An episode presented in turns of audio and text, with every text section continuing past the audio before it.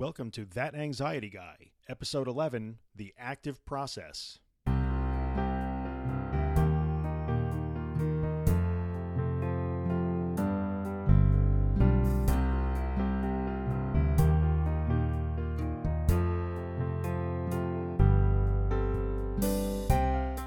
Hey everybody, Drew here, thatanxietyguy.com. As always, thanks for stopping by to listen.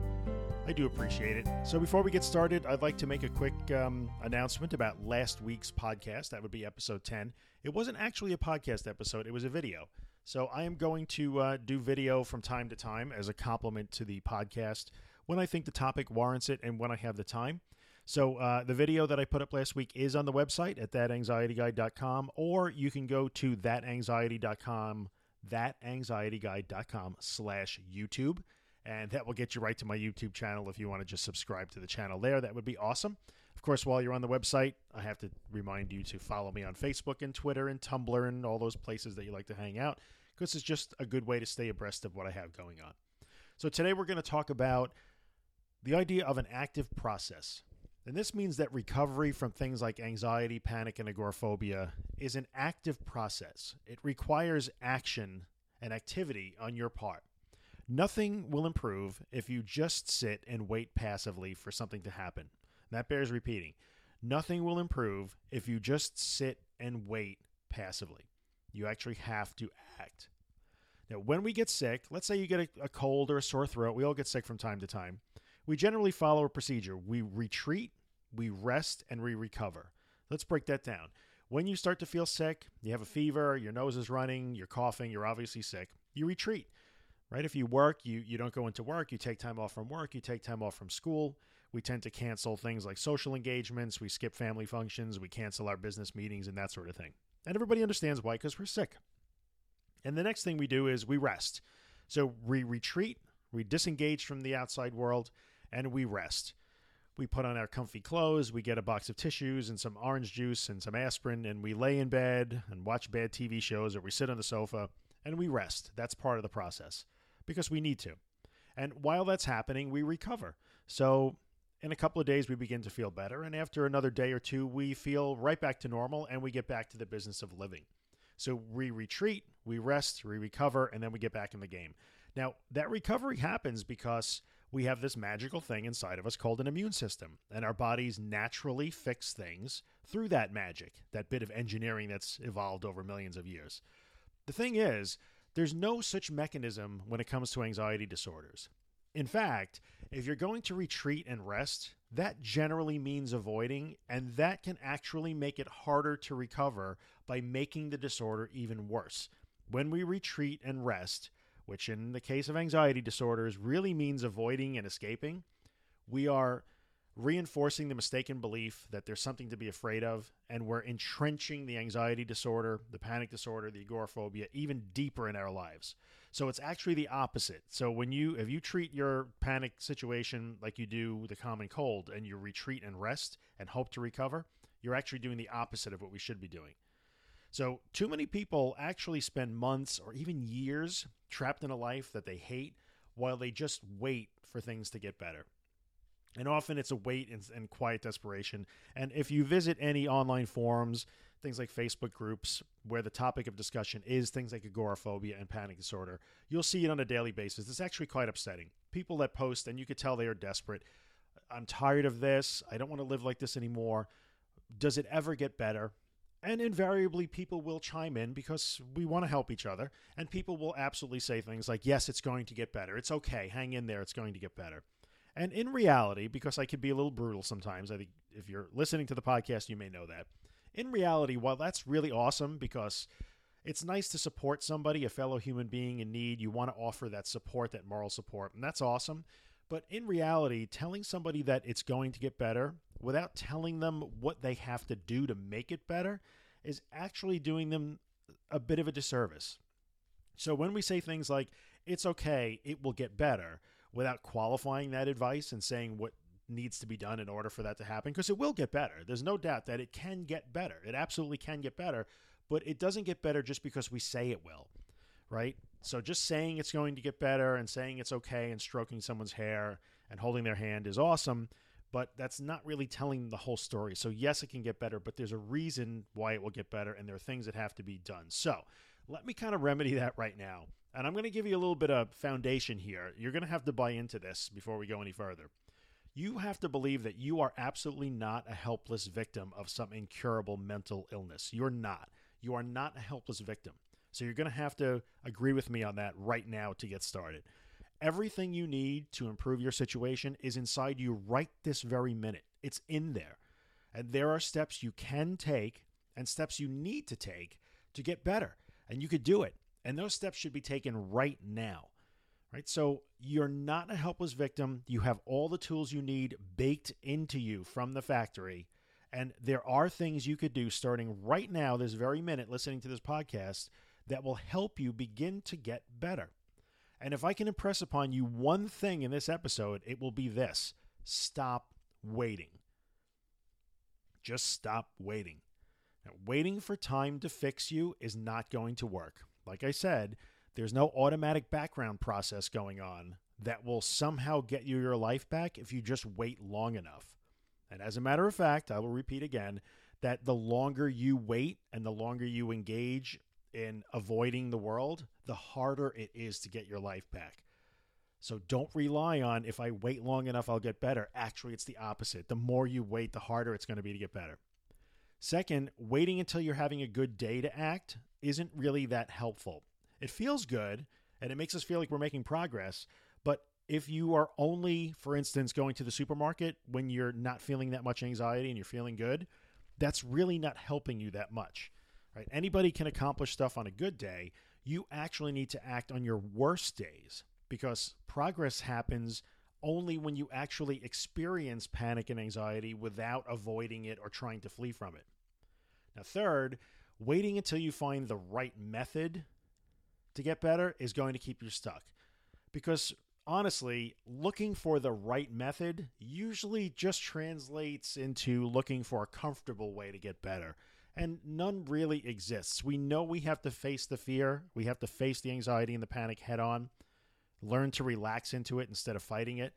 So, people who just look for one fix after another, I'm going to read this book, then this book. I'm going to try this online program. I'm going to pay this guy to tell me. I'm going to take this herb. I'm going to start drinking this whatever.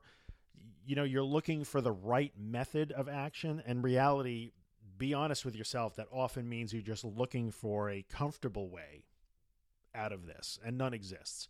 Now, I don't blame anybody for that because we're all wired to look for comfort and the easy way out. That's the way we're made. So that's normal but you just have to look in the mirror and be really honest about that. So waiting until you find the right method is going to probably keep you stuck for even longer. And finally, waiting for someone else to fix you is also not going to work. We all need support from other human beings, but really support and encouragement doesn't get your life back. It it helps.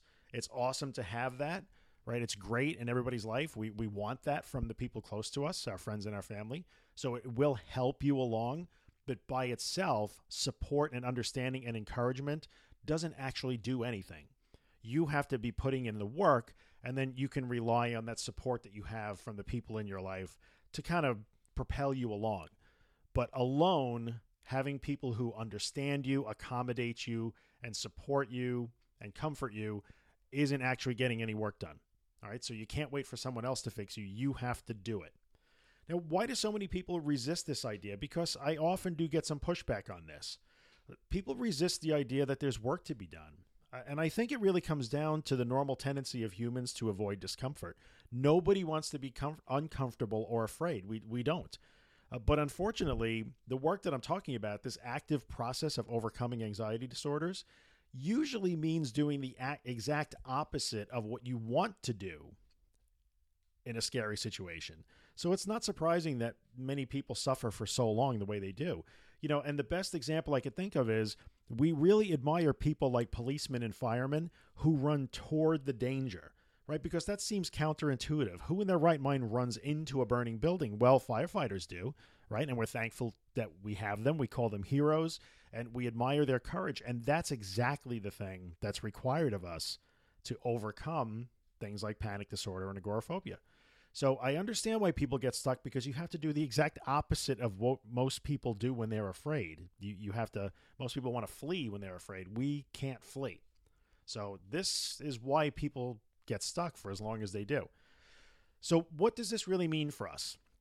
Okay, so it really means that before we can start to make forward progress, we really have to buy into this idea that there's work to do. It's an active process, and that sometimes this work is going to be difficult, really difficult, and often scary. So, really, if all you're concerned with right now, and this is a normal phase to go through, if all you're really worried about is finding a way to manage your symptoms, to make your symptoms go away, then you might not necessarily be ready for this yet. But if you've gone through all that already and nothing's worked for you and you're tired of living the way you're living and you're ready to make a change, then I would say, like, put on your boots and let's go. There are specific things that you can do starting right now to engage in the active process I'm talking about. Now, start small, right? Progress happens in small steps and it's it's cumulative. So every little small victory adds up to the one before it or is added to the one before it and this is how we build progress. So start small. I'm not saying run out and go drive 200 miles from home naked, right? That's not the idea here. So start small. And by start small, that could be as small as take a shower, get dressed, brush your hair, maybe clean your house, go and sit in your garden for a little while, take a short walk down your street. Do something that you're normally afraid to do and haven't been doing. Then do it again and again, and then do it again as soon as possible. Then do something a little bit harder and then do that again and again and again. And you see where this is going, right? We're starting, we will begin to build your recovery by engaging in this active process. But you've got to do these things over and over and over. Now, again, I don't mean you need to run out and climb Mount Everest, but you have to do something other than what you've been doing. You have to stop waiting. If you think you need some help along the way, that's cool. Part of the active process would be start calling therapists to find one that's a good fit for you because they're all not going to be a good fit. In fact, I even have an old podcast episode on my website that that is specifically about therapy options for panic disorder and anxiety disorder. So you should check that out. It will help. Now, above all, once you stop waiting and start acting, keep acting. Don't stop. You can't stop. No breaks, no rest, no vacations, no rewarding yourself with a day under the covers watching Netflix, at least not for the first few weeks. Right? We need to build momentum. So be tenacious and consistent in your action, especially at at the beginning. Uh, what I would also say is you need to start looking for inspiration from others, not necessarily sympathy or understanding from others, right? Look for inspiration, learn from success stories. They are out there. Look for the positive, look for things that will inspire you to act right?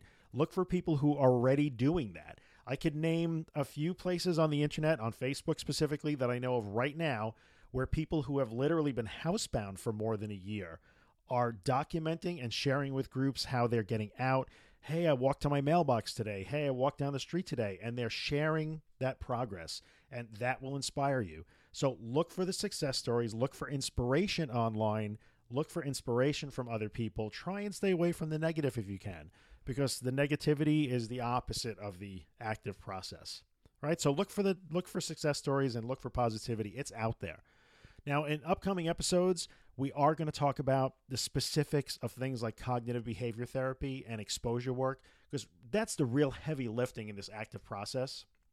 But at least for now you're going to have to get your brain wrapped around the concept of this active process. And i think you're going to find that once you do your outlook will actually change noticeably for the better. So, in, embracing this idea can really change your mindset and really change the way you view the, the path ahead of you. Suddenly, what seems like an impossible mountain to climb might not seem so impossible when you get into this. All right, so let's give it a try. All right, I'm going to start wrapping it up here because we're already at about the 15 minute mark. Again, I always appreciate you guys coming by to, to listen. Uh, it means a great deal to me. I'm going to point you back to my website, as I always do at the end of every every episode, thatanxietyguy.com. You're going to find links there to my Twitter, my Facebook, YouTube. I'm even on Tumblr if that's where you like to hang out. That's cool. You're going to find a sign up form for my mailing list. You can join the mailing list, so I will send out announcements every time new episodes are released of the podcast. And you can listen to every podcast and view every video right on the website. And of course, if you're on iTunes listening that way, please, if you're enjoying the podcast and you think others may be helped by it, uh, spread the word. Give us 60 seconds. Give me 60 seconds. Give me a, a little rating four or five stars. Hopefully, you'll think I warrant five stars. And take 60 seconds and write a quick review of the podcast. That's really what helps spread the word more than anything else. Okay, so I appreciate that. And uh, I'm going to leave you with the same words I leave you with every week, and that is keep moving forward because every step forward is a good step forward, no matter how small it may be. I will see you guys in the next episode. Take care of yourselves.